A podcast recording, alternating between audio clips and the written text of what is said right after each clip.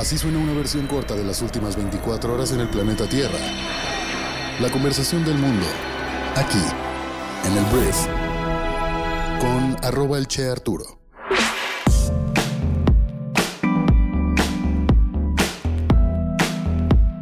Muy buenos días, bienvenidas, bienvenidos a esto que es el brief para este martes 13 de junio.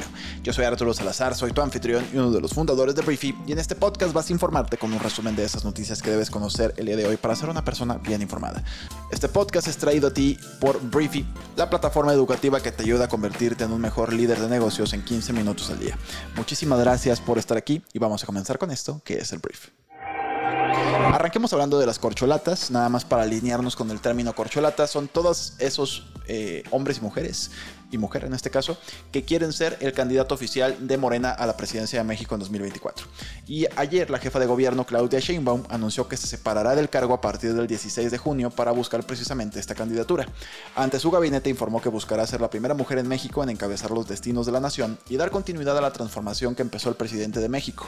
Añadió que las encuestas previas pues hasta ahora la colocan en el primer lugar y que está segura de que seguirá siendo así. Afirmó que tomó la decisión de ir por la candidatura presidencial de la 4T porque que considera que es la única persona que estará en la encuesta que proviene de una carrera científica, lo cual Claudia pues considera que es un valor agregado y al mismo tiempo ha participado por la lucha de los derechos del pueblo, la democracia, la justicia social ambiental y los derechos de las mujeres desde que tenía 15 años. Entonces, su porra ya le gritaba de que presidenta, presidente y todo eso. Entonces, Claudia se separa del cargo y voy a aprovechar este mismo espacio para hablar de Marcelo Ebrard, que ayer ya oficialmente presentó su renuncia al presidente de México y se despidió de la Secretaría de Relaciones Exteriores.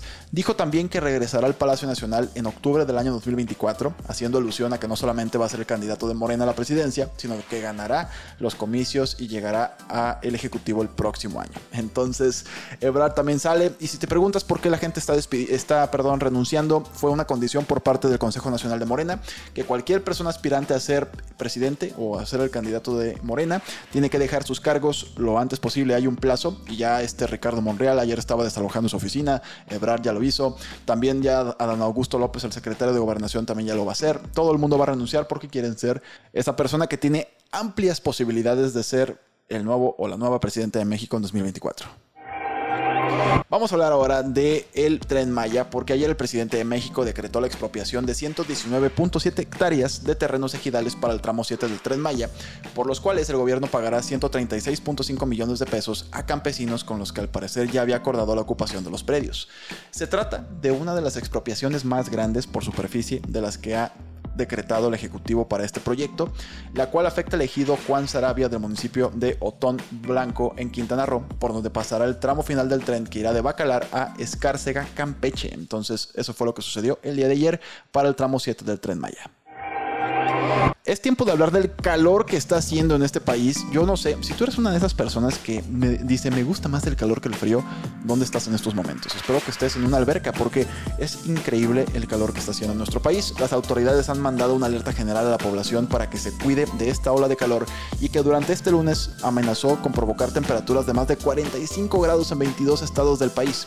En el resto de México se esperan temperaturas máximas de 35 grados, así que nadie se puede escapar de estos estragos de un fenómeno extraño en esta época del año, según la Comisión Nacional del Agua. Entonces, hidrátate, es súper importante. Tristemente, desde el primero de junio ya murió una mujer de 78 años en Hermosillo, Sonora, a causa de la ola de calor. Entonces, cuídate mucho. No es nada más, ay, me salgo y a ver qué pasa, le camino. No, no, no, no. Tienes que estar bien hidratado porque por eso la gente se desvanece y se mete en problemas de deshidratación. Hablemos de las noticias más importantes del resto del mundo y quiero comenzar hablando de Italia porque el ex primer ministro italiano Silvio Berlusconi ayer falleció de una infección pulmonar relacionada con la leucemia a la edad de 86 años. Un poquito de contexto es que este ex magnate de los medios se convirtió en el primer ministro con más años en el cargo en la historia italiana de la posguerra al servir durante tres periodos entre el 94 y el 2011.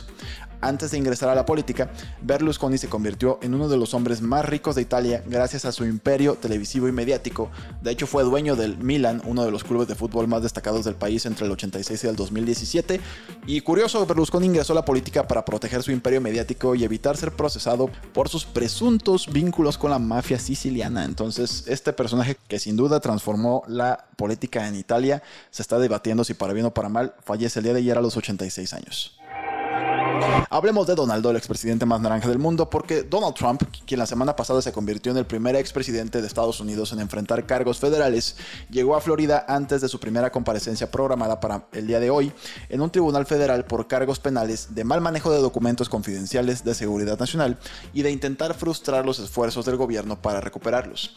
Es muy probable que su defensa contra la acusación federal, que probablemente se desarrollará durante su campaña para presidente, se centre más en la política de acusar a un expresidente que en los hechos del caso.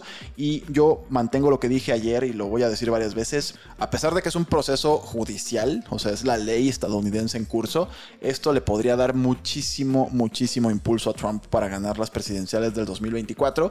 De hecho, de las primeras cosas que hizo fue, oigan, donen más dinero a mi campaña para pelear contra todo este sistema corrupto judicial. O sea, entonces, este señor de por sí tiene lana, va a generar muchísima atracción mediática porque esto sin duda es algo muy importante para la historia de Estados Unidos él afirma que todo es muy injusto. Lo van a convertir en un mártir si esto sale a su favor.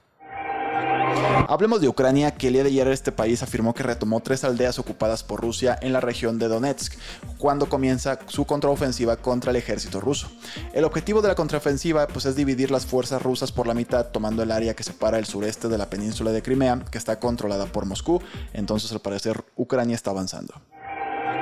Hablando de temas así belicosos, 24 países de la OTAN, incluido Finlandia, el miembro más nuevo de la alianza, participaron ayer en gigantescos ejercicios de la Fuerza Aérea en Alemania, que los calificaron como el mayor despliegue de aviones en la historia de la alianza.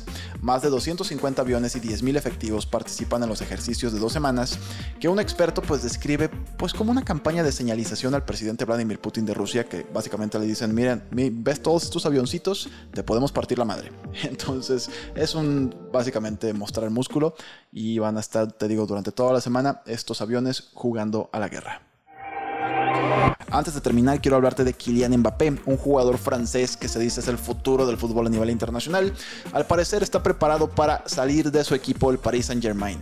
El París ha logrado tener a las mayores estrellas del mundo en su equipo, pero no lograron ganar nada más que su torneo local, que no es poca cosa, pero no lograron ganar la Champions ni nada. Incluso teniendo a un Lionel Messi, a un Neymar Jr., a este Kylian Mbappé, no lograron ganar nada y el equipo al parecer se les está ya despedazando. El París anunció que está preparado para vender a Kylian Mbappé este verano en lugar de arriesgarse a perderlo gratis dentro de un año, luego de que la tortuguita, como le dicen a Mbappé, les dijera al club que no renovará su contrato. El contrato actual del delantero francés expira al final de la próxima temporada con la opción de otro año. Y había como fecha límite el 31 de julio para que Mbappé de 24 años le dijera al PSG si iba a renovar hasta el 2025. Después de meses de conversaciones, pues ya ha enviado una carta al club diciendo que no lo hará el goleador récord del PSG pues sería libre de irse gratis al final de la próxima temporada y el movimiento podría ser una táctica de negociación tal vez, pero también podría ser simplemente ya me quiero ir porque el equipo se está desbaratando y pues ya quiero irme a otras latitudes. Se dice muy fuertemente como siempre que podría acabar en el Real Madrid con los planes de compra del Manchester United también por miembros de la realeza del Medio Oriente, se dice que también podría acabar en el Manchester, no se sabe, pero vamos a ver qué ocurre. Con Mbappé ya no se puede saber nada. Muy bien, esta fue la conversación del mundo para este martes. Espero que te genere mucho valor y tengas grandes conversaciones gracias a esta información. Recuerda que puedes probar nuestra aplicación móvil para líderes de negocios durante 14 días totalmente gratis y te agradezco mucho por haber escuchado este podcast, también por compartirlo con tus amigos y familiares. Y un aviso rápido, el canal de YouTube sigue, perdón que no hemos subido videos en estos dos días, tenemos un problema con las computadoras con las que editamos que al parecer no están logrando soportar la grabación del programa. Vamos a ver si compramos nuevas o a ver qué hacemos. Pero tenemos un poquito de paciencia porque lo que estaríamos subiendo ahorita es yo todo trabado con el audio desfasado y no queremos entregarte eso para nada. Entonces un poquito de paciencia nada más con ese tema. Pero de ahí en más, gracias una vez más por estar aquí y nos escuchamos el día de mañana en la siguiente edición de esto que es el brief. Yo soy Arturo. Adiós.